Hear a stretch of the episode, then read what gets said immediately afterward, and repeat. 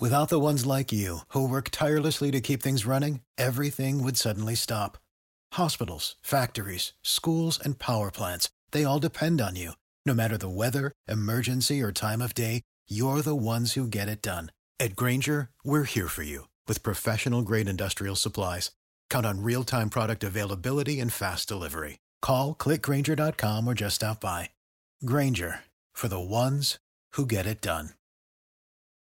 The future is a hefty responsibility and not one that we take lightly, but then taking things lightly has never been what Hefty is about. That's why we've created the Hefty Renew program that turns hard to recycle plastics into valuable resources like park benches and building materials. To participate, simply fill up an orange Hefty Renew bag with accepted items, tie it up, and drop it in with your regular recycling. That's it, it's that easy. It's time to rethink recycling with Renew. Particular valued resources may vary by geography. More info available at heftyrenew.com.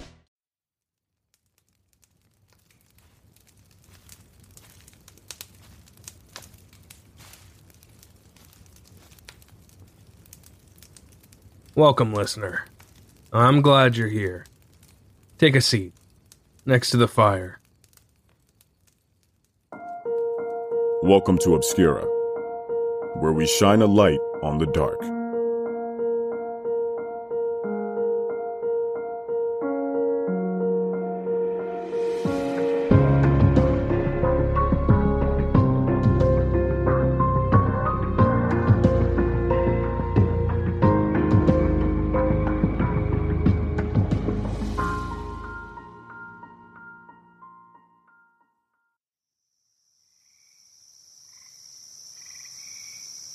At the time, all I remember that my little brother come up missing. We haven't seen him, this and that. And last time I talked to him, I stopped. He was cutting some hedges on the tree for, for someone, you know. And I stopped and I asked him, I said, you all right? You need anything? You need any money, anything? He told me no. He said, man, he said, I'm all right. I said, well, if you need anything, maybe you just come by my house, man. And that was the last time I talked to my little brother when I told him that. You know, it ain't that easy to just say, well, oh, I'm just gonna throw all this on the back burner. You know, my little brother gone. It's it's not that easy, especially when it's someone that you you know play with. You know, used to just he's missing. If he was here now, Man, you just don't know, man. I'm, I'm, I miss my little brother. I wish he was here. I really do.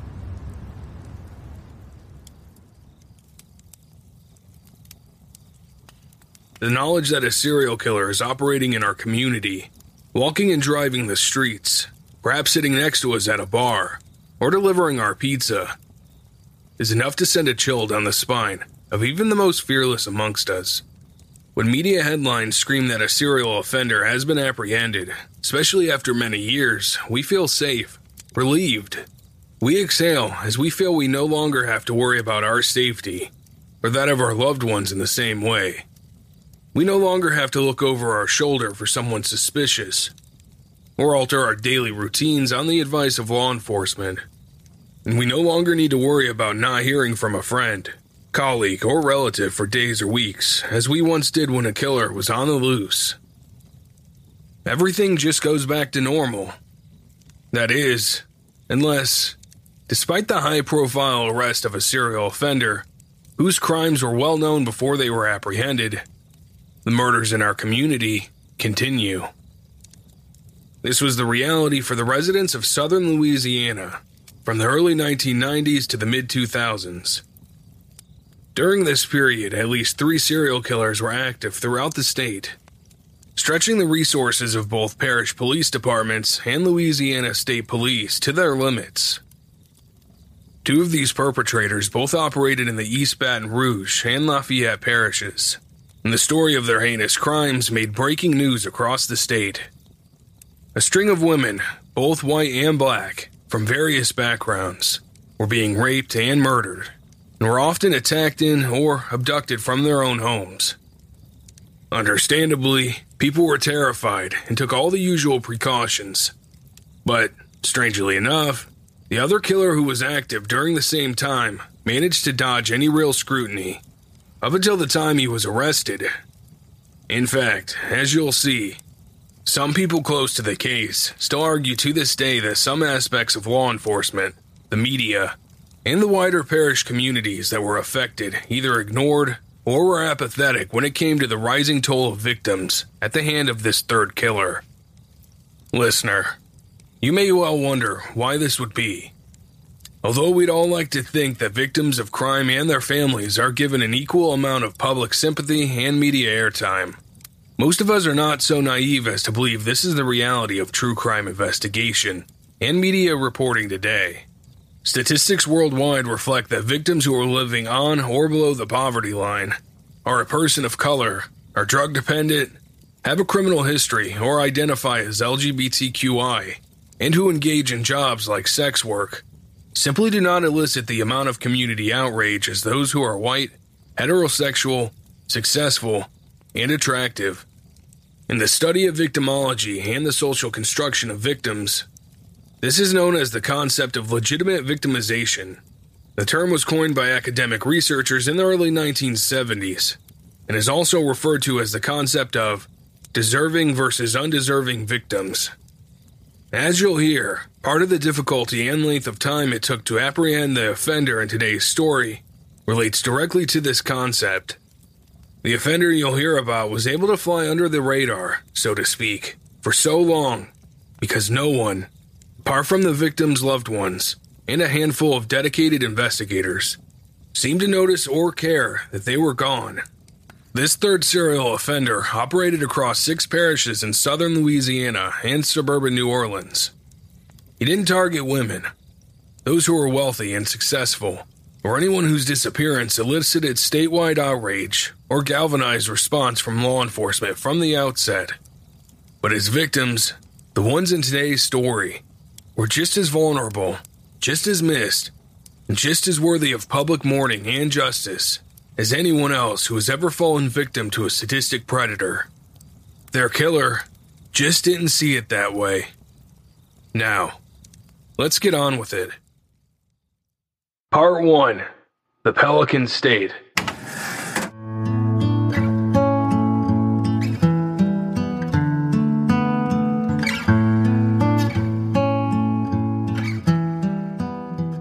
Southern state of Louisiana has the dubious honor of consistently having a notoriously high murder rate and is reported to be the only state where the annual average murder rate is at least twice as high as the annual average in the U.S.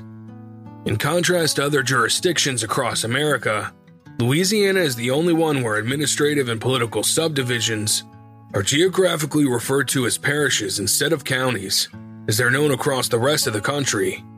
The subtropical climate is characterized by frequent rainfall, long, hot, humid summers, and short, mild winters.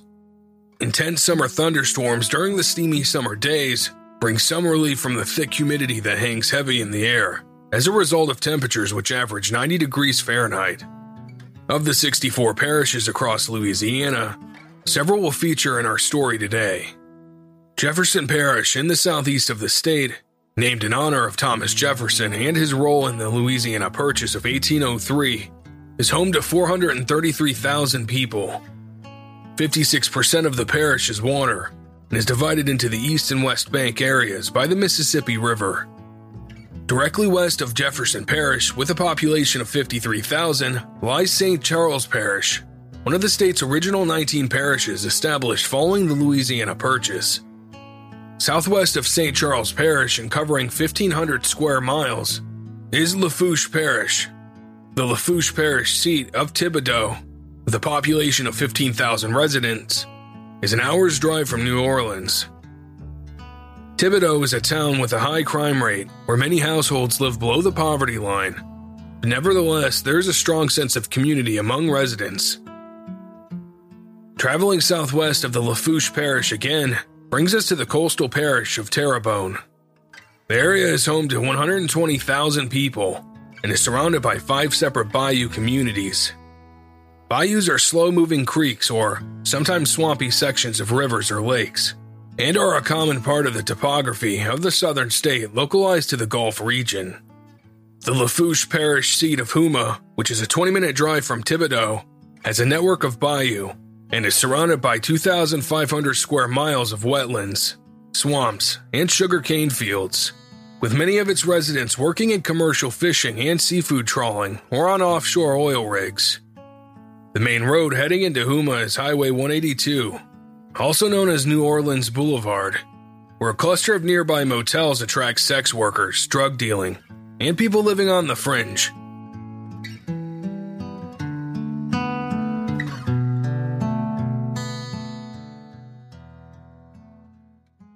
Part 2 Lone Star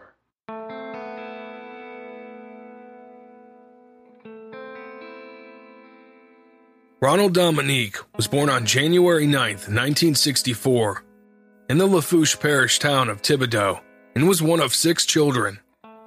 Ronald spent his childhood growing up in nearby Houma and enjoyed spending time with his mother and female relatives.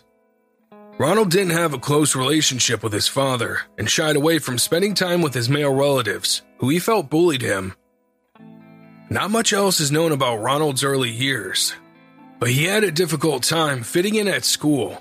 Being short, overweight, and with a socially awkward and effeminate manner, Ronald was considered by his peers to be both a loner and a target of bullies, which caused him to end up skipping school to avoid the bullying the childhood double whammy of self esteem issues, if you will. In addition to spending time with the female members of his family, Ronald loved performing and found solace as a member of the chorus in his high school glee club. In 1978, Ronald started attending Thibodaux High School, where during his high school years, many of his peers and acquaintances assumed he was gay. While they recalled him being bullied relentlessly about his sexuality, he never publicly came out Despite Ronald's struggle at school, he was generally known by his family and those around him as a kind person who liked to offer a helping hand. But one day, when Ronald was a teenager, something happened that was said to have significantly changed his outlook on his family relationships. In the book, The Bayou Killer, author Jack Smith recounts that one day, while climbing up to retrieve a ball off the roof of his house, Ronald happened to glance through a bedroom window where he saw his mother and uncle having sex. It's not known whether Ronald later raised this with his mother, but at the very least, this must have been a traumatic and confusing shock for any young person. Ronald graduated high school in 1983.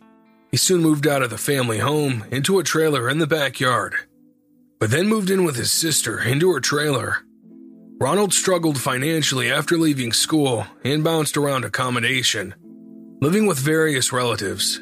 He enrolled in a computer studies course at Thibodaux Votech and at one stage also worked as a convenience store manager. By the time Ronald was in his early 20s, he had come out as identifying as gay. During 1985, he shared an apartment in Thibodaux with a man he'd met through his friends. This presented a good opportunity for Ronald to expand his social circle but his roommate didn't recall him being very social or outgoing. Despite his shyness, Ronald had started frequenting gay bars in Houma around that time, but even then, he failed to make meaningful social connections with the local gay community. Around the time Ronald was getting involved in the Houma gay scene, he won a moped in a McDonald's competition. Given he didn't have any other means of transportation like many others in poor rural communities, he took to getting around town on the scooter, which soon earned him the nickname Miss Moped. On June 12, 1985, 21 year old Ronald was arrested and charged with telephone harassment. He pleaded guilty and paid a $74 fine plus court costs. Things took a further turn for the worse for Ronald health wise. When in his 20s, he started experiencing chest pains and breathing problems. This resulted in Ronald being diagnosed with a heart condition that often required additional care, and his sister stepped in to help care for him when his brother's health was poor. It appeared that the context in which people knew Ronald dictated how he was perceived by those around him. There was the Ronald who was helpful to his neighbors in the trailer parks where he lived. With regard to his closeted sexuality, there was also the Ronald who cross dressed and did bad impersonations of Patti LaBelle at one of the two local gay clubs in Houma. At 5 feet 7 and overweight, Ronald didn't fit in with the desired physique of the men who frequented gay bars in the area. And it didn't help that he still carried with him an odd manner and social awkwardness that people found difficult to warm to. Unfortunately for Ronald, this meant that neither his trailer park neighbors nor the local gay community appeared to accept him. Through most of his adulthood, Ronald struggled financially. He moved between his mother's house and a trailer on his sister's property. When he lived on his own, Ronald was said to even keep Christmas decorations up year round in his trailer. In 1993, 29 year old Ronald moved into his own trailer on Josephine Street in Thibodaux. He found work as a truck driver for a vending company traveling across Louisiana and was remembered by his neighbors as someone who was quiet and kept to himself. It was also in 1993 that Ronald had his first serious run in with law enforcement. A man had reported to the police that he met Ronald while hitchhiking along the side of the road in East Houma. Ronald had offered the man a ride and they chatted until the man reached his destination before they parted, Ronald and the man arranged to meet in the same place a few days later. And Ronald would bring along some weed to sell the man. When they met at the agreed spot, Ronald drove the man to his trailer, by now parked on Locust Street in Thibodaux, to get the drugs. This was unusual, and the man wondered why Ronald didn't just bring the weed with him in the first place. Once inside Ronald's trailer, Ronald insisted that the man be shut in the bathroom as Ronald didn't want him to see where he kept his stash of weed. The man did as he was instructed, but when he came out, he was confronted with the barrel of a gun stuck in his face. Ronald then proceeded to handcuff, strip, and rape the man. According to an interview with the Courier newspaper, following the assault, Ronald allegedly told the man to get dressed and leave. As the man ran through the neighborhood, he reported that someone fired a shot at him with police arriving soon after, the man told police what happened, and his claim initially appeared to be supported by the ligature marks on his wrist.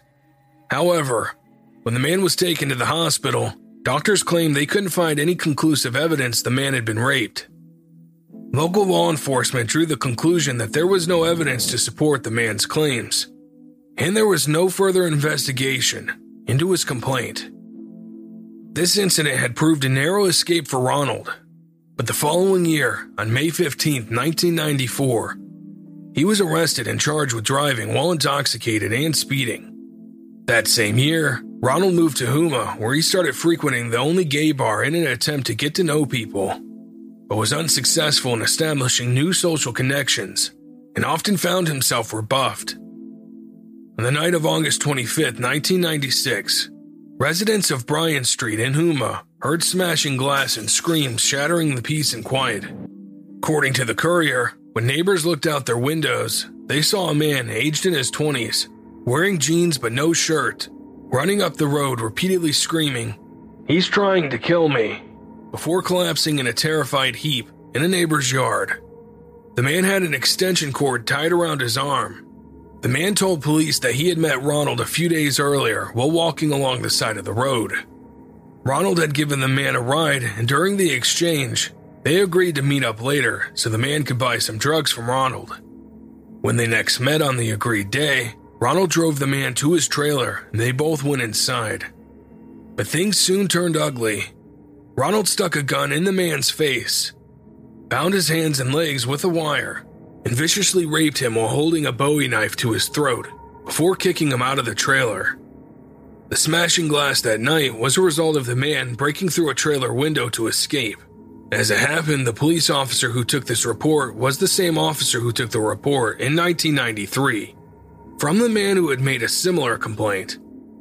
These similarities didn't go unnoticed, and police interviewed Ronald about the consistency in both survivors' account. When questioned by police, Ronald openly told them that he had picked up both men and taken them home he explained that they had agreed to sex, but that in order to alleviate Ronald's nerves prior to the encounters, both men offered to be tied up to make Ronald feel more at ease.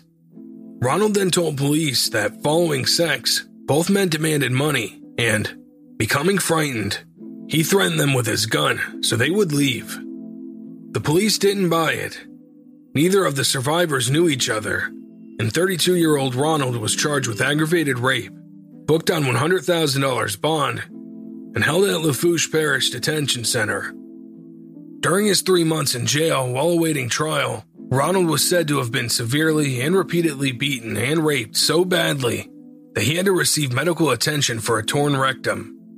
However, when the case was eventually brought to court, the survivor could not be found to testify.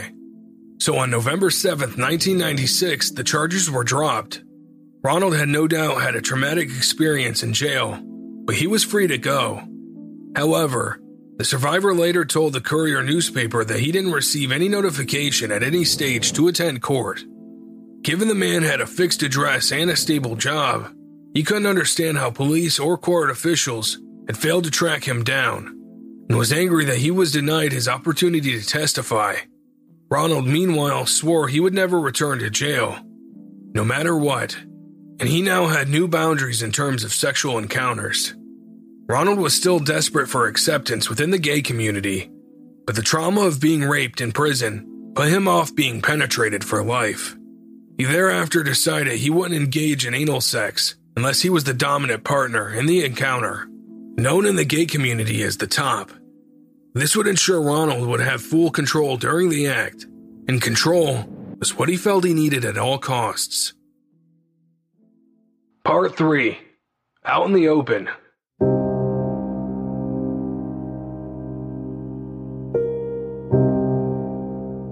19 year old David Mitchell Jr., also known by those close to him as Tweety, worked at St. Charles Parish Hospital. After graduating from Hahnville High School as an honor roll student, and where he also worked as a reporter on the school newspaper, David hoped that his experience at the hospital would set him on the path to one day become a mortician or coroner. David had a strong work ethic and was very close to his family. He lived with his sister in Luling in St. Charles Parish, but would always let his mother know where he was going to be if he was staying out overnight with a friend, as he knew she was worried. On July 13, 1997, David attended a birthday party with his mother, aunt, and grandmother in Houma, where he'd been visiting for a couple days. Immediately following the party, David's aunt dropped him off at his grandmother's house in Killona, about a 45 minute drive from Houma. David wanted to get back to Luling before the weekend finished, so he told his mother he'd arranged to catch a ride back home with his uncle. Having only just graduated from high school, David didn't have a car, and if a family member or friend wasn't able to give him a ride, he often got around by hitchhiking. Unbeknownst to David, his uncle had been delayed in coming to pick him up as arranged. So, instead of waiting, David decided to hitchhike home to Luling. The next day, David's mother received a call from his supervisor at the hospital. David never missed a day of work, but he had failed to show up and hadn't contacted the hospital either. David's mother was immediately concerned, as this was extremely out of character for her conscientious son. She contacted David's sister, who checked her brother's room and found his work uniform and ID badge. Untouched, in the process of trying to track David down by contacting family members, a new story caught David's sister's attention on the TV that had been running in the background. The image of a body of an African American male flashed across the screen. In a matter of seconds, David's family went from being confused and slightly worried to hysterical. It was David's lifeless body there for all to see. David had been found face down in a shallow canal located on River Road in Hahnville, which led to a water treatment plant in an industrial area. He was fully clothed, but he was missing his shoes and had his pants pulled down around his ankles. At David's autopsy, the cause of death was determined to be asphyxia and drowning, but this didn't make any sense to his shattered family. There were no drugs in David's system, so it would have been impossible for him to drown unless he was unconscious and the presence of a faint ligature mark around David's neck had been noted. The police didn't believe David had fallen victim to foul play, but the lack of water in his lungs contradicted the theory that he'd fallen and drowned in the shallow water. For David's heartbroken family, there were no clear cut answers, and what the police felt was simply a tragic accident.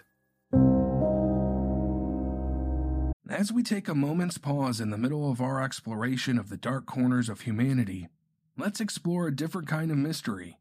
One that takes you back to the roaring 1920s with June's Journey. In this hidden object game, you slip into the role of June Parker, tasked with unraveling the murder mystery of her sister. Each scene is meticulously designed, filled with hidden clues that lead you deeper into a storyline, riddled with danger, romance, and scandalous family secrets. I've personally ventured through the ornate parlors of New York to the charming streets of Paris within this game, each chapter peeling back layers of a complex narrative that's as engaging as it is visually stunning. Beyond just solving mysteries, June's journey invites you to escape into an era of opulence as you build and customize your very own estate island. It's the perfect blend of challenge and relaxation that I find incredibly refreshing, especially after delving into the often intense themes of our podcast. For those of you who thrive on solving puzzles and uncovering stories, June's Journey offers a chance to channel your inner detective. Discover your inner detective when you download June's Journey for free today on iOS and Android. Step into June's shoes and help her solve the ultimate mystery. Can you uncover the truth behind her sister's tragic demise? Now, let's dive back into our own mysterious journey here on Obscura. Stay tuned and keep your wits about you. Why are so many dogs suffering from health issues? Actress Katherine Heigl, who's helped save over 16,000 dogs through her foundation, says she's seeing more issues with dog joints, odors, and health than ever before. And after doing a ton of research, she feels there's one place we can look to improve any dog's health their food. What she's discovered is that the way many dog foods are made can actually create toxins that could be wrecking our dog's health. And this is true even for many premium brands. Fortunately, she found that just by adding a few special superfoods to her dog's food, she saw huge transformations in their health. She's made a 20 minute video explaining step by step how anyone can do the same thing to see incredible changes in their dog's health. Listener, I've watched this video, and honestly, it's 20 minutes well spent. The health of my animals means everything to me. This stuff has improved the coats and energy of mine, and they love it. Normally they are picky with food, but they really enjoy this stuff. Go to badlandsfood.com slash obscura and watch Katherine's video right now. Again, that's B A D L A N D S F O O D dot com slash obscura. With Mother's Day around the corner, are you thinking about a truly special gift for your mom? Let me tell you about mylifeinabook.com. It's a unique service that turns your mom's life stories into a beautiful book. Pretty cool, right? Here's how it works. Every week, mylifeinabook.com will send her a question via email these can be pre written questions about her life or any custom questions you wish to ask. And then she can either type her response or record her voice. And MyLifeInABook.com compiles all of her responses into a beautiful keepsake book. And guess what? They can even create an audiobook using her voice recordings. It's like preserving her voice and her stories for eternity. Imagine discovering stories about her youth, adventure, and the challenges she overcame. The book becomes a legacy, something you and future generations can treasure forever. Your mom's given you a lifetime of stories. This is your chance to give her a way to share them. Personally, I love my life in a book. I tried it with my mom, and I've heard stories I'd never heard before because, you know, they just never came up naturally in conversation. It's easy to use, and my favorite part is it's given me more of an excuse to talk to my mom more. You know, it's not always easy to come up with those on your own. Listener, check out mylifeinabook.com and use code OBSCURA at checkout for 10% off. Create an unforgettable gift for your mom this Mother's Day. That's mylifeinabook.com and use code OBSCURA for 10% off today. 20 year old Gary Pierre was known around the area of Boutte in St. Charles Parish. Not much is known about Gary, but he didn't have a fixed address and was known to frequently hitchhike to get around. Gary also had a history of drug use and, in early 1997, was reported to have been arrested on drug dealing charges. On December 14, 1997, a motorist driving through a wooded area of Montz in St. Charles Parish found the body of a young adult African American male. It was Gary, who had been bound, raped, and strangled. By 1998, 34 year old Ronald Dominique was moving between working low paid delivery and construction jobs, finally securing a position with St. Charles Parish Maintenance Department. While Ronald had never had much money, he had saved enough to move into a new trailer in Boutte, a 30 minute drive west of New Orleans in St. Charles Parish and close by the airport. Ronald continued to hang out at gay bars in the surrounding areas after work, including the French Quarter of New Orleans, where he became a skilled pool player. 38 year old Larry Ranson was last seen on July 30th, 1998. The following day, his fully clothed but lifeless body was found in St. Charles Parish, a mere 100 feet from the site where the body of David Mitchell had been discovered, only a year earlier. Not much more is known about Larry, but his autopsy revealed that before he died, he had been savagely beaten and strangled. 27 year old Oliver LeBanks had his shares of ups and downs. Known as Ollie to his friends and family, he had a steady job working in food preparation at the renowned Old Dog New Trick Cafe in the French Quarter of New Orleans. Oliver took pride in his work and loved his job. He had a close relationship with his boss, who was proud of the progress Oliver had made to overcome his previous struggles with drug dependency and seemed to be on the path that made him happy. Oliver lived with his girlfriend in a housing project bordering the French Quarter, and after work, he often hung around in the popular tourist area to wind down and socialize. But Oliver's highest priority outside work was being a devoted father to his five children, who didn't live with him, but whom he saw as often as possible. Unfortunately, by mid 1998, Oliver had fallen in with a bad crowd, and as a result, had began using drugs again and was struggling to meet his work obligations. His boss found herself in the heartbreaking position of having to fire Oliver, but told him that he was always welcome back when he got clean. Unemployed, out of money, with no qualifications, Oliver was desperate, so he turned to something he'd tried in the past. When he was in immediate need of cash, Oliver had been known over the years to occasionally engage in sex work to make ends meet. When he lost his job at the cafe, his brother tried to discourage him from sex work, but Oliver needed the money. On the evening of October 3rd, 1998, Oliver caught up with his brother before heading out to meet friends at a New Orleans gay bar called Rawhide. On October 5th, road construction workers arriving at work at Stable Drive in the Jefferson Parish town of Metairie found the body of an African American man laying face down near a gravel road under an overpass. Police arrived and identified the body of that of Oliver LeBanks. Oliver had been bludgeoned on one side of his head repeatedly with a tire iron. Bruising to his neck indicated that he had been tied and choked by something resembling a belt. There were also signs his wrists had been bound together. His pants were below his knees, and he was missing a shirt and shoes. But police managed to recover hair from the scene that would later be identified as chest hair belonging to a Caucasian man. Police tracked down patrons who had been at the Rawhide bar on the nights leading up to Oliver's disappearance but no one had seen anything. 16 year old Joseph Brown was a freshman at Hahnville High School. He grew up at St. Charles Parish and knew Gary Pierre, whose body had been discovered back in December 1997. Despite having got involved in drug dealing in the past, Joseph had managed to pull himself away from the scene, and his family was proud of his efforts. They were still understandably concerned, however, Joseph's family knew he'd do nearly anything for money, and even though he didn't identify as being gay, the appeal of a quick buck at his young age made him vulnerable to older men who wanted to pay for sex. Joseph was last seen alive on October 19, 1998, in the Boutte area around midnight. The following day, his body was discovered close to the Kenner Police Department complex in Jefferson Parish. Like Oliver LeBanks, who'd been found two weeks prior.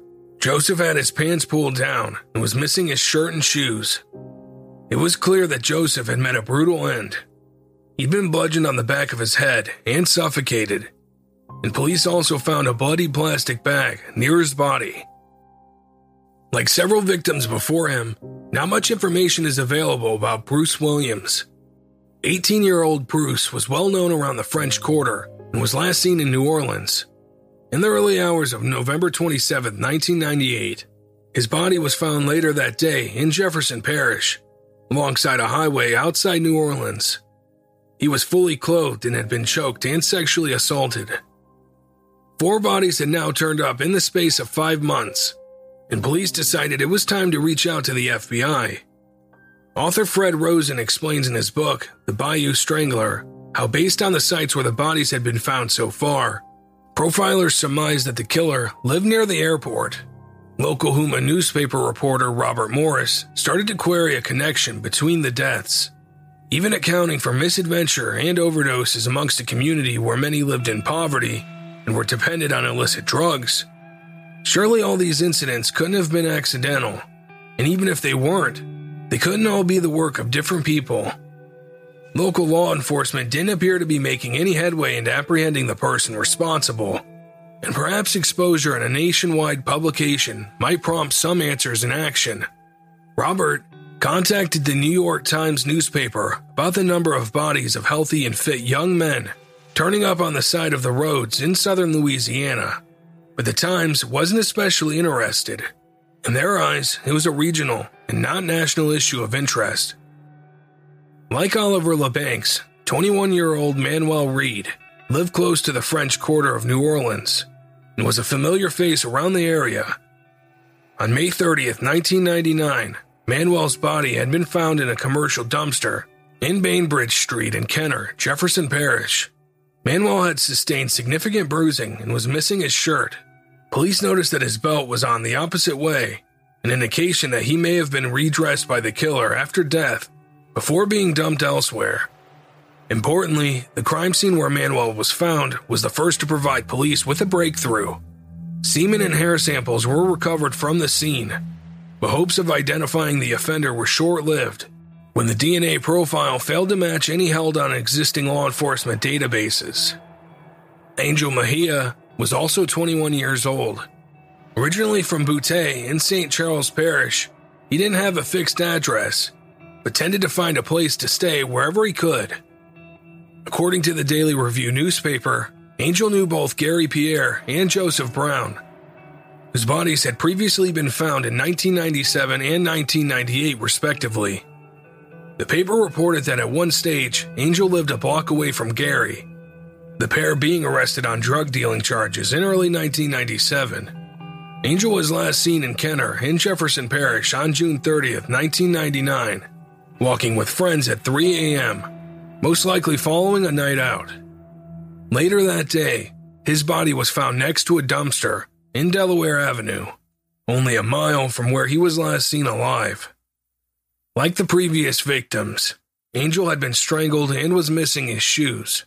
DNA from a semen sample was recovered from the scene. At this stage, police had not spoken publicly about any connection between the eight murders that had occurred in the space of less than two years, because they were yet to make that link themselves. The fact that the bodies of young men were turning up across various parishes didn't help matters. Given the clear need for a coordinated multi jurisdictional approach, to finding who was responsible. 34 year old Mitchell Johnson was dedicated to his family. On August 27, 1999, he was walking his two young nieces to a convenience store in Kenner. His nieces later told police that a white man approached their uncle, and the two men talked. Mitchell walked his nieces back to their mother's house. That was the last time anyone saw him alive. Mitchell's body was found not long after by road workers next to a gravel road under an overpass. This was in Metairie in Jefferson Parish. There were restraint marks on his wrists and signs of strangulation on his neck. There was a lack of DNA evidence at the scene. But what struck police was that this was virtually the exact same location where the body of Oliver LeBanks had been recovered, less than a year earlier. If Oliver and Mitchell had been killed by the same person, there was every indication that this was the case. Was the dump site on this occasion a taunt to law enforcement? A coincidence? Or just stupidity? A police sketch artist took a description from people who had been in the area on the day Mitchell was last seen. Witnesses described seeing an overweight white man in his mid 30s who was partially bald. By November 1999, the sketch was in wide circulation in the local media. It was also in November 1999 that 35 year old Ronald Dominique quit his maintenance job and drove his trailer to Houma, where he parked it in his sister's yard on Bayou Blue Road. She didn't mind and was happy to help out as she had done so many times in the past. She knew her brother's poor health affected his ability to work full time, so she even offered for Ronald to connect his trailer to her household water and electricity supply. Given he had the space, Ronald bought another trailer and acquired a black pickup truck to get around in. He soon found a menial job at Caro Produce in Houma, where his coworkers found him quiet and polite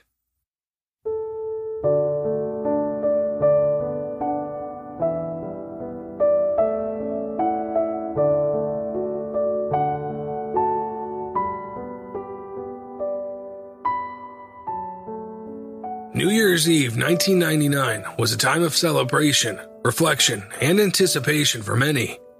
For 23 year old Michael Vincent, the dawn of the new millennium presented an opportunity for a fresh start.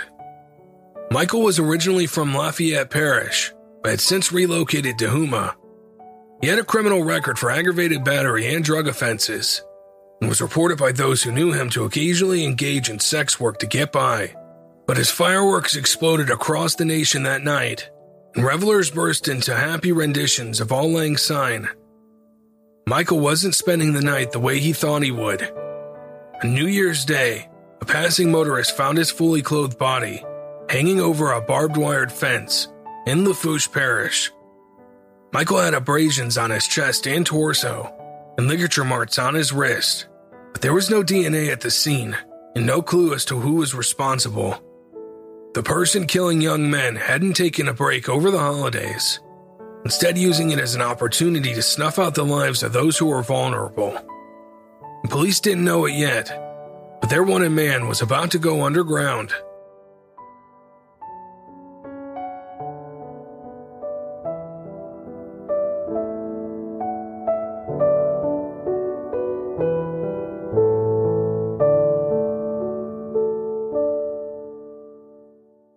Part 4 A New Millennium. By the year 2000, Ronald Dominique had moved back to the trailer park on Bryan Street. He'd managed to stay out of trouble with the law since 1996, but on May 19th, he received a summons to appear in court on charges of disturbing the peace, following a loud and confrontational verbal altercation with a stranger on the street in town. But since it was a misdemeanor charge, Ronald pled guilty, paid a fine to avoid appearing in court.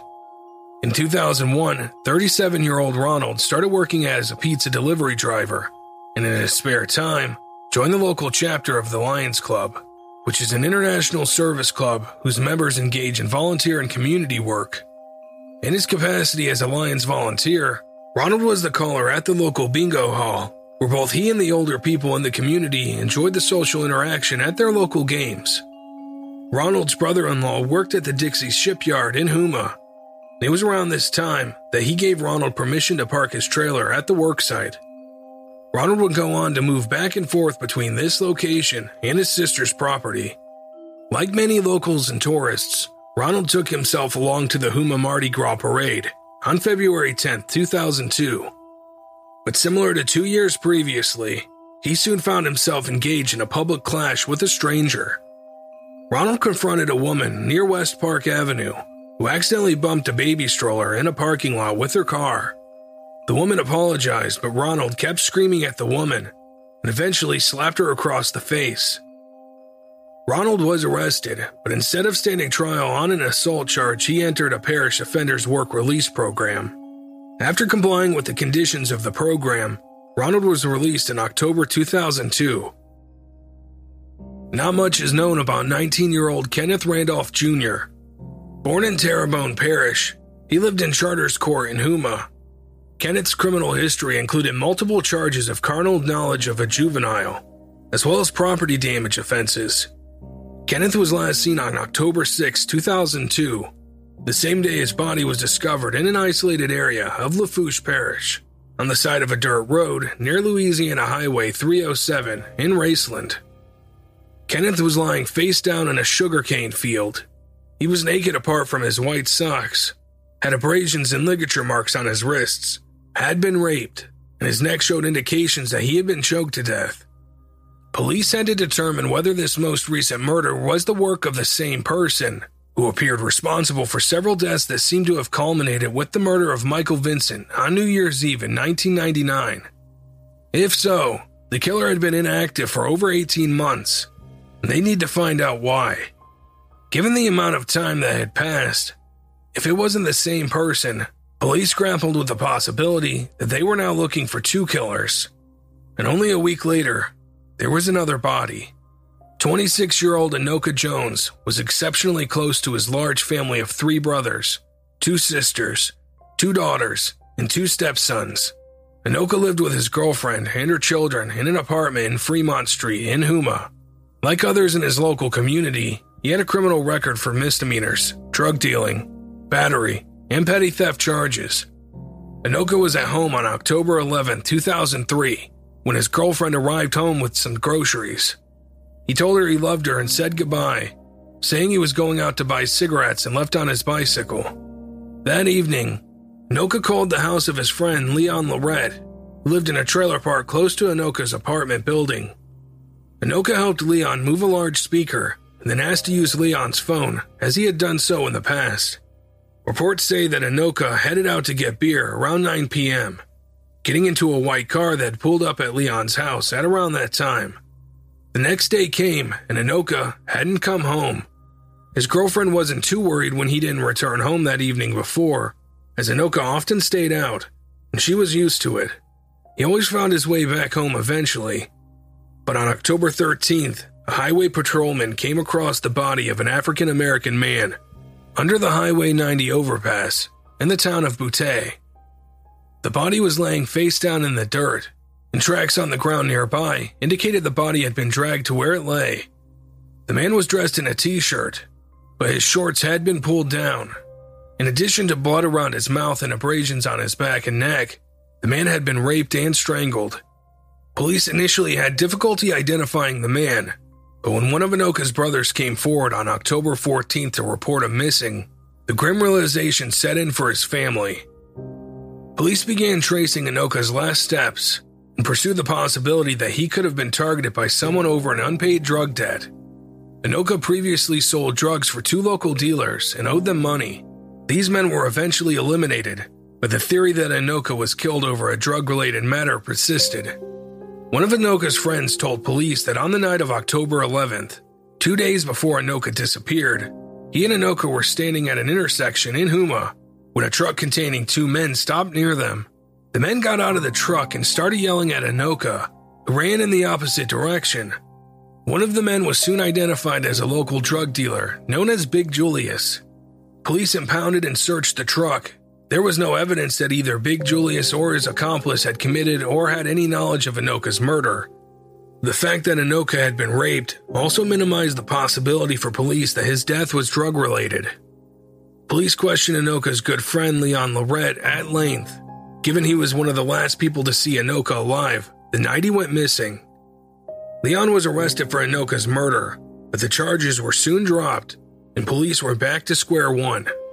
To make matters more complicated for law enforcement, it was during this investigation that there were two other active serial killers in Louisiana. This presented a range of issues in terms of limited police resources, but also meant that the Louisiana State Police Crime Lab had a backlog of forensic evidence to be analyzed. In the event that any DNA could be recovered from crime scenes, in some cases, it could take up to 10 months to get back the results and outsourcing the testing for samples became the only way to hasten the process. One of the three serial killers active in Louisiana was finally apprehended by the state police on May 27, 2003. 34 year old Derek Todd Lee was charged with murdering seven women in the Baton Rouge and Lafayette areas between 1992 and 2003. While this was a relief to the public, it was a cold comfort to the police in Terrebonne, Lafourche, and Jefferson parishes. Their killer was preying on fit, African American men of a slender build. Several of the victims had a criminal record, and some also had a history of heavy drug use. Daytrell Woods was only 18 years old, but he hadn't had it easy. Growing up in Houma, he was said to struggle with mental health issues, and at times had been estranged from some members of his family. In addition to having a criminal record for petty theft, he'd also done time in juvenile correctional facilities. The Houma Courier newspaper reported that Daytrell was last seen by his mother on May 24, 2003, when he left their house on Buron Street in Houma in a friend's car to go visit his girlfriend. When he failed to return home, his family reported him missing to police, but he hoped and trusted he'd return soon as he usually did. But it wasn't to be. Two days later, on May 26th, Two men riding dirt bikes on the edge of a sugarcane field behind a church off Woodland Ranch Road came upon the body of a young African American man.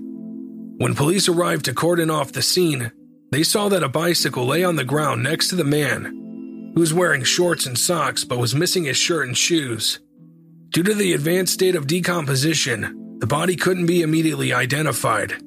When the body was confirmed of that of Daytrell Woods, his shocked and confused relatives couldn't understand how he could have met such a violent end. His family told the Houma Courier newspaper that Daytrell didn't have his bicycle with him when he left for his aunt's house, and that even if he had, he wouldn't have ridden to that particular church, which was almost six miles away. Daytrell's autopsy failed to reveal anything specific, and given there was no signs of trauma to his heavily decomposed remains, the cause of death was recorded an unknown. Meanwhile, 40 year old Ronald Dominique had been moving from job to job. Throughout 2003, he continued to work for Caro Produce and delivered pizza at night. After losing his day job the following January, he had a short stint with a Houma maintenance company before securing a position as a meter reader, a job he still held in April 2004 when Louisiana law enforcement had another breakthrough in a spate of serial murders that had been weighing on the minds of police and community alike. On April 29th, police arrested 41 year old Sean Vincent Gillis for the kidnap, rape, and murder of eight women in the Baton Rouge area. Again, this provided a degree of relief to both police and the community, knowing that a predator of women was off the streets. But deep down, police knew that the person stalking young men from poor communities throughout several parishes in the south of the state was still on the loose. Unfortunately, like many others in this story, not much is known about Larry Matthews. 46 year old Larry lived around the Thibodaux area and was said to be a drifter. Larry was known to law enforcement as a drug user and dealer and was last seen by his brother on St. Charles Street a few days before Tropical Storm Matthew struck south central Louisiana on October 10th. Up to 15 inches of heavy rain had hit parts of the state, with some homes in Terrebonne and Lafourche parishes experiencing flooding from the storm surge. Larry didn't make it home after the storm, and his body was found in the days following, near a pond by a man passing through Delamon. Larry's body was dressed in a shirt and sweatpants, but like previous victims, he was missing his shoes. Larry's autopsy found he sustained blunt force trauma to his right shoulder, and his back and buttocks showed evidence of soft tissue and intramuscular hemorrhaging. It was initially thought that Larry had met with misadventure during the storm, the autopsy originally concluded that he had died an accidental death resulting from drug overdose. But this was despite physical evidence in the form of abrasions to his throat and buttocks, and evidence that he had been raped. As far as police can ascertain, all of the victims so far had been African American, indicating that the killer may have been as well. This came from the behavioral profiling concept that serial predators rarely offend outside their own race. But as police were about to discover, their killer didn't discriminate along racial lines. 21 year old Michael Barnett was born in Mississippi, but later adopted. He'd also spent some of his childhood in the Baptist Children's Village in Jackson, as explained by author Fred Rosen in his book The Bayou Strangler. He was last seen at 10:45 p.m. one night in early October 2004, riding his bike down Ruth Street in Houma, where he lived. He told a friend he was going to meet a girl at the fire station and was reported by the Houma Courier newspaper to be wearing a black button-down long-sleeve shirt, black pants, and steel-capped boots. But when Michael hadn't been seen for several days afterwards, his concerned friends reported him as missing to local police. No one could say what happened to Michael following his rendezvous at the fire station, nor could they identify the girl in question he said he was going to meet. But a grisly discovery three weeks following Michael's disappearance would partially answer the question of what had happened to him the last night he was seen alive. On October 25th, the part owner of a mini storage facility near a Terrebonne Parish Air Base was investigating reports of a bad smell when they came upon the body of what was assumed to be an African American man, lying on his back inside an unlocked and vacant storage unit. When police attended, they soon realized the unrecognizable remains were not those of an African American male, but a naked Caucasian man who was so bloated from the southern heat and humidity that his skin had darkened significantly. Police could see the man had been tied with some type of ligature and also noticed the man had a tattoo of a dragon. The tattoo and dental records were used to identify the body of that of Michael Barnett. Something else that police noticed was that from their position at the mini storage, the site where the body of Daytrell Woods was recovered 18 months previously in May 2003 was only less than a mile away. Inquiries with the staff at the fire station and everyone who rented a storage unit in the facility unfortunately failed to yield anything of value.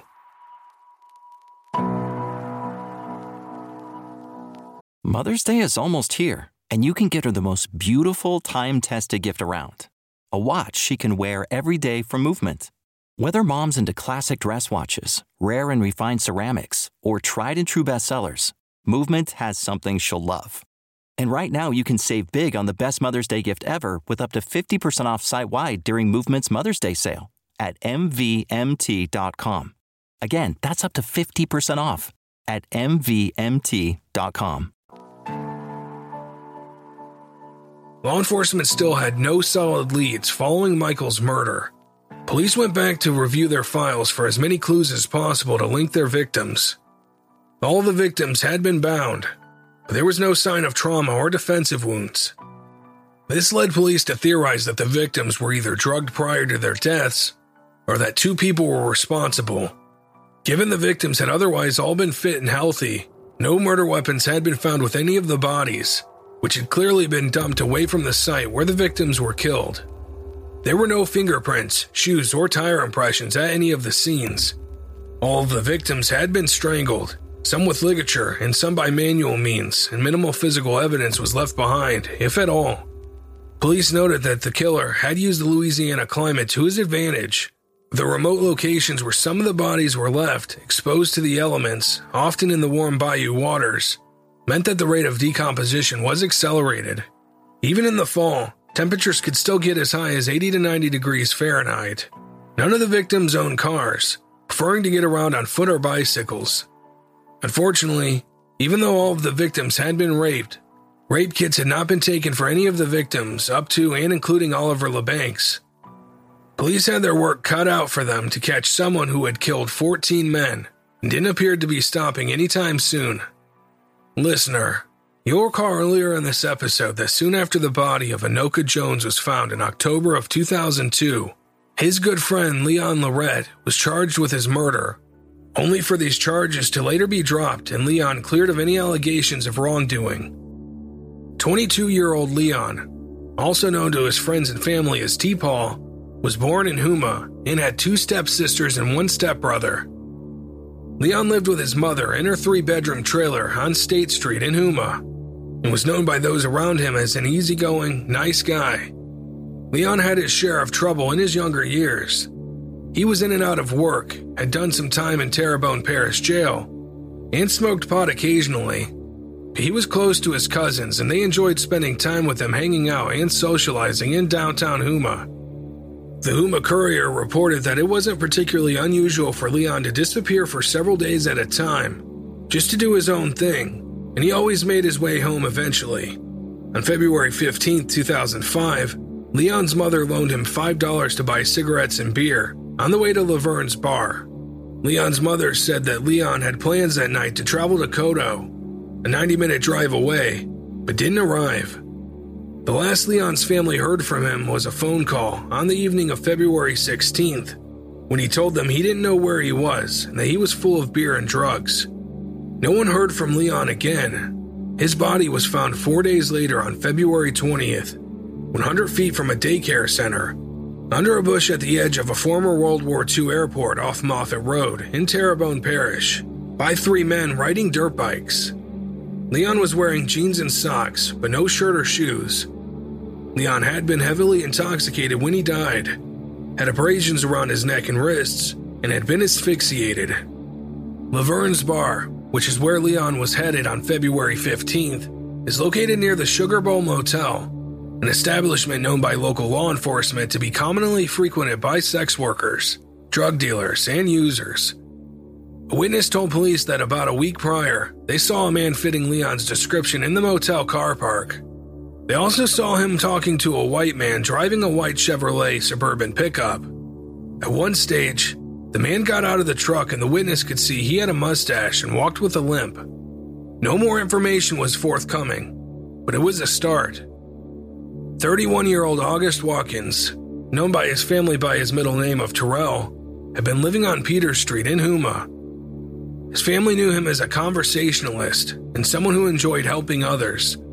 He often asked his aunt's neighbors if he could cut their grass and hedges to supplement the income he drew from his veterans' benefits and Social Security. But August hadn't been without his share of run ins with the law, with the Times newspaper reporting that he avoided serving time for previous charges of aggravated battery with a dangerous weapon. August's family had their share of heartbreak when the body of his cousin Daytrell Woods was found in May 2003. The person responsible was still believed to be at large, and the police didn't seem to have any leads. By April 2005, August had been living with his girlfriend and her children, but his patience with the kids was running thin. Rather than stay and risk a confrontation, August decided to find temporary accommodation to give himself some space. But when his friends and family tried to track him down at his new place of residence, no one seemed to be able to locate him. His girlfriends told police that when August left her house, he'd been picked up by an overweight white man and a black woman driving a white truck. Police managed to track the couple down. They were eliminated as suspects in August's disappearance. A cousin of August later told police that on April 8th he saw August walking through the pedestrianized Houma tunnel from one side of town to the other carrying duffel and trash bags containing his belongings over his shoulder, where it was reported that he had been sleeping rough. Unfortunately, by the time August was found on April 9, 2005, he'd been murdered.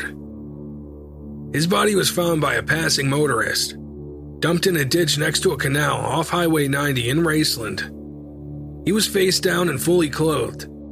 Despite indications that August had been bound and strangled, the cause of death couldn't be determined at the autopsy. Listener, the audio you heard at the start of this episode was the voice of August's older brother Landry. This audio is an excerpt from the 2014 documentary Bayou Blue by directors Alex Lambert and David McMahon, who spoke at length with investigators and relatives of other victims in the case who reflected on life without their loved ones. Finally, in April 2005, a multi jurisdictional task force of eight officers was established to investigate the rising body count. The task force consisted of South Louisiana sheriff's offices from Jefferson, St. Charles, Lafourche, and Terrebonne parishes, Louisiana State Police, and the FBI. Even at this stage, not everyone in law enforcement was on board with the idea that another serial killer was in the area. Task Force detectives who were convinced that young men were being murdered by the same person pointed to the similarities between each case. Initially, any male murder victims who turned up in the area who do not show evidence of gunshot or stab wounds or other trauma were included in the task force investigation until they could be excluded. Looking closely at each file, investigators identified that, with some exceptions, the majority of the victims led what law enforcement came to refer to in the media as a high risk lifestyle, including a history of drug use and a criminal record. Many of the victims were unemployed or frequently moved from low paying job to low paying job and had no qualifications. Most of the victims had been raped. They had all been asphyxiated or strangled, and many of them had been found without their shoes. No murder weapons had been found near any of the bodies. For the officers on the task force who believed a serial killer was at work, their theory was gaining strength. Then, on the day the first task force meeting was wrapping up in Baton Rouge in late April, officers got word of another body that had been found in a similar circumstance. Like Michael Barnett, who was found six months earlier, this victim was Caucasian. 23 year old Kurt Cunningham was born in Houma to a large family of three brothers, one stepbrother, and four sisters. Kurt lived in Thibodaux, with he and his siblings having been in and out of foster care throughout their lives around the Houma, Raceland, and Thibodaux areas, and as far east as the state of Mississippi. As a teenager, Kurt was said to have lived through some rough times, sleeping outside wherever he could find shelter but he was known by his friends as a free spirited, gentle person who loved to live in the moment, make others laugh with his irreverent sense of humor, and who made friends easily. He was also a talented artist and enjoyed getting outside to indulge in his passion for skateboarding. Like other teens he knew, Kurt struggled to manage his heavy marijuana use, and this proved an ongoing challenge. The breakup of his first serious relationship when he was around 21 years old devastated Kurt and to his friends, his heartbreak was obvious. As a teen, Kurt had brushes with the law for a range of minor public order offenses, such as public drunkenness, disturbing the peace, and contempt of court. As an adult, Kurt at one stage worked as a welder's helper, but most of the time, he didn't have a steady job. The last time anyone saw Kurt was on April 8, 2005, and when no one had seen him for a few days, nobody necessarily panicked. It wasn't out of character for Kurt to go off the grid for a while, be uncontactable, only to resurface several days later. But on April 28th, his body was found laying face down in a drainage canal behind a field, 50 feet from Highway 307, near Kraemer. Kurt was wearing only his denim shorts and had been sexually assaulted, bound, and strangled. Regrettably, there was no DNA at the scene. Everyone who knew Kurt was in shock like the family and friends of the previous victims, they couldn't fathom that somebody so gentle and harmless could have fallen victim to a person capable of doing something so vicious. As a final fitting tribute at Kurt's funeral service, his loved ones sat his ashes atop his skateboard as they said goodbye to their friend, son, and brother.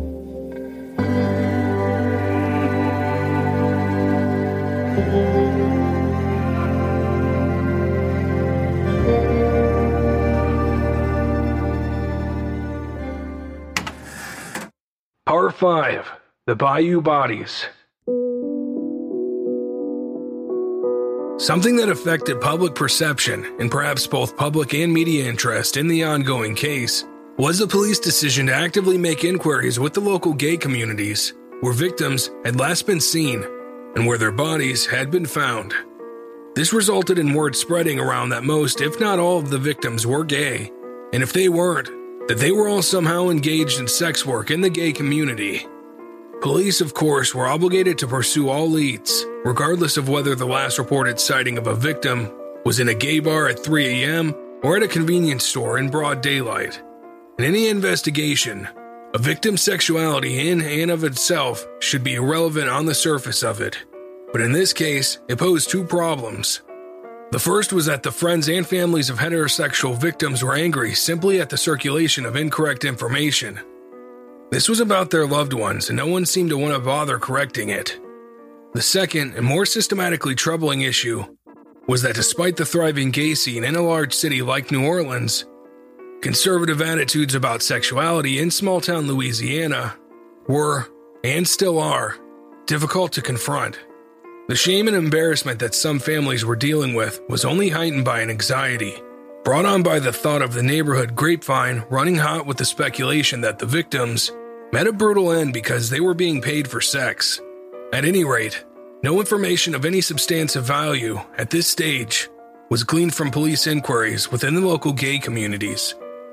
And disappointingly, it was reported that the gay community didn't appear overly invested in assisting the police in any way. The victims were straight men who were engaging in sex work with male clients. They weren't really considered part of the gay community and regarded more as fringe dwellers in the social scene who only hung out at bars and clubs to meet clients. It didn't help when, in the middle of the investigation, it was reported that whoever was responsible for the murders was simply doing society a favor by, quote, taking out the trash. In terms of motive, the task force had to explore every possibility, given that most victims had a criminal record involving at least one drug offense. The rate at which young men's bodies were turning up led investigators to consider whether the murders were hits put out by local drug dealers. The task force also couldn't discount the possibility that the killer personally knew his victims and was selecting them based on social connections. The Courier newspaper noted that Anoka Jones, Leon Lirette, and Michael Barnett all lived in the same neighborhood. We know that Anoka and Leon were friends. The family connection between Daytraw Woods and August Watkins couldn't be ignored either. Investigators just had to find the common thread to lead them to a solid suspect. Whatever the connection was, the task force could see that the victim pool was men from socioeconomically disadvantaged backgrounds, who often relied on rides from strangers to get around due to a lack of transportation. Killer knew that by targeting men who didn't have a stable home life or job, and were after a quick buck due to unemployment or to fund a drug habit, he would avoid becoming the subject of an investigation for far longer than someone who targeted more high profile victims from the perspective of media attention. In other words, he was preying on men who many people thought wouldn't be missed. 28 year old Alonzo Hogan grew up in a family of two sisters and two brothers in Raceland. He was a proud father to a daughter himself. Alonzo didn't have a fixed address and was understood to have a mild developmental disability. He was close to his family, and in the summer of 2005, he was looking forward to soon becoming a father for the second time. Lonzo loved nothing better than getting outdoors on his BMX bicycle and going fishing. He took great pride in his bicycle, which he was washing on July 1st, 2005, at his sister's house in preparation for a day trip to go fishing with his sister's ex husband. Wanting to kill some time before his brother in law arrived to pick him up for their trip, Alonzo headed off on his bike toward Houma, but didn't tell his sister specifically where he was going Alonzo didn't return home to meet his brother in law, but was last sighted at the Kmart in Monarch Drive in Houma around 9 p.m. that evening. The following day, the fully clothed body of the father to be was found in a ditch off the side of the road, near Rivet Lane and Bayou Gauche Road in St. Charles Parish. Marks on Alonzo's wrists indicated he'd been restrained, along with being sexually assaulted and strangled. There was no DNA to be found, 17 year old Wayne Smith was the oldest son and third eldest of seven children. He was a devoted older brother, and in his senior year in high school, Wayne lived at home with his family and had no history of involvement with drugs, and was looking forward to studying welding once he graduated high school. Wayne's aunt told Houma Courier newspaper that Wayne's ultimate dream once he'd started working was to buy his mother a new house. In his spare time, Wayne enjoyed listening to music riding his bike, spending time with his girlfriend who he'd been dating for several years, and playing Grand Theft Auto on his PlayStation. He was just a typical teen. Wayne was last seen leaving his house on Roselawn Avenue on August 13, 2005. He'd been out earlier in the day riding his bike and later came home to drop his bike off, only to go straight out again. Wayne wasn't the kind of kid to get into trouble or not come home. So when he failed to return, his family were worried. Two of his cousins had been murdered in recent years Daytrail Woods and August Watkins. And his family desperately hoped that nothing tragic could have happened to Wayne. On August 16, 2005, a group of surveyors working near the bank of a bayou in Cedar Grove Road, near Grand Caillou Middle School, found a fully clothed but badly decomposed body. The effects of the heat and humidity of the Louisiana summer on the body meant that dental records were required to assist with identification. Like Michael Barnett, the body also had a distinctive tattoo that police were able to show to Wayne's family, who by now had reported him missing. Wayne's mother confirmed that the tattoo was the same one her son had and broke the news to Wayne's grandmother, who had now lost her third grandson.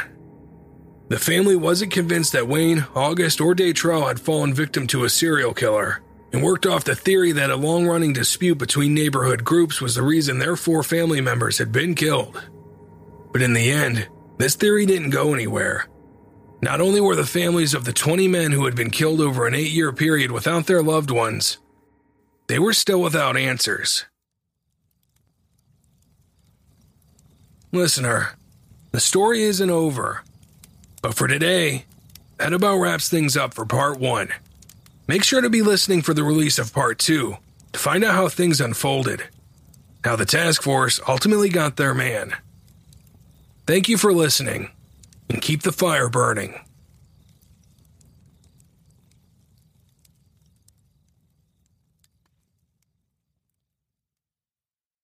Save big on brunch for mom, all in the Kroger app. Get 16 ounce packs of flavorful Angus 90% lean ground sirloin for $4.99 each with a digital coupon. Then buy two get two free on 12 packs of delicious Coca Cola, Pepsi, or 7UP, all with your card. Shop these deals at your local Kroger, less than five miles away. Or tap the screen now to download the Kroger app to save big today. Kroger, fresh for everyone.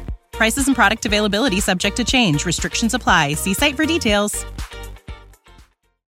When you need mealtime inspiration, it's worth shopping Kroger, where you'll find over 30,000 mouthwatering choices that excite your inner foodie. And no matter what tasty choice you make, you'll enjoy our everyday low prices, plus extra ways to save, like digital coupons worth over $600 each week. You can also save up to $1 off per gallon at the pump with fuel points. More savings and more inspiring flavors make shopping Kroger worth it every time. Kroger, fresh for everyone. Fuel restrictions apply.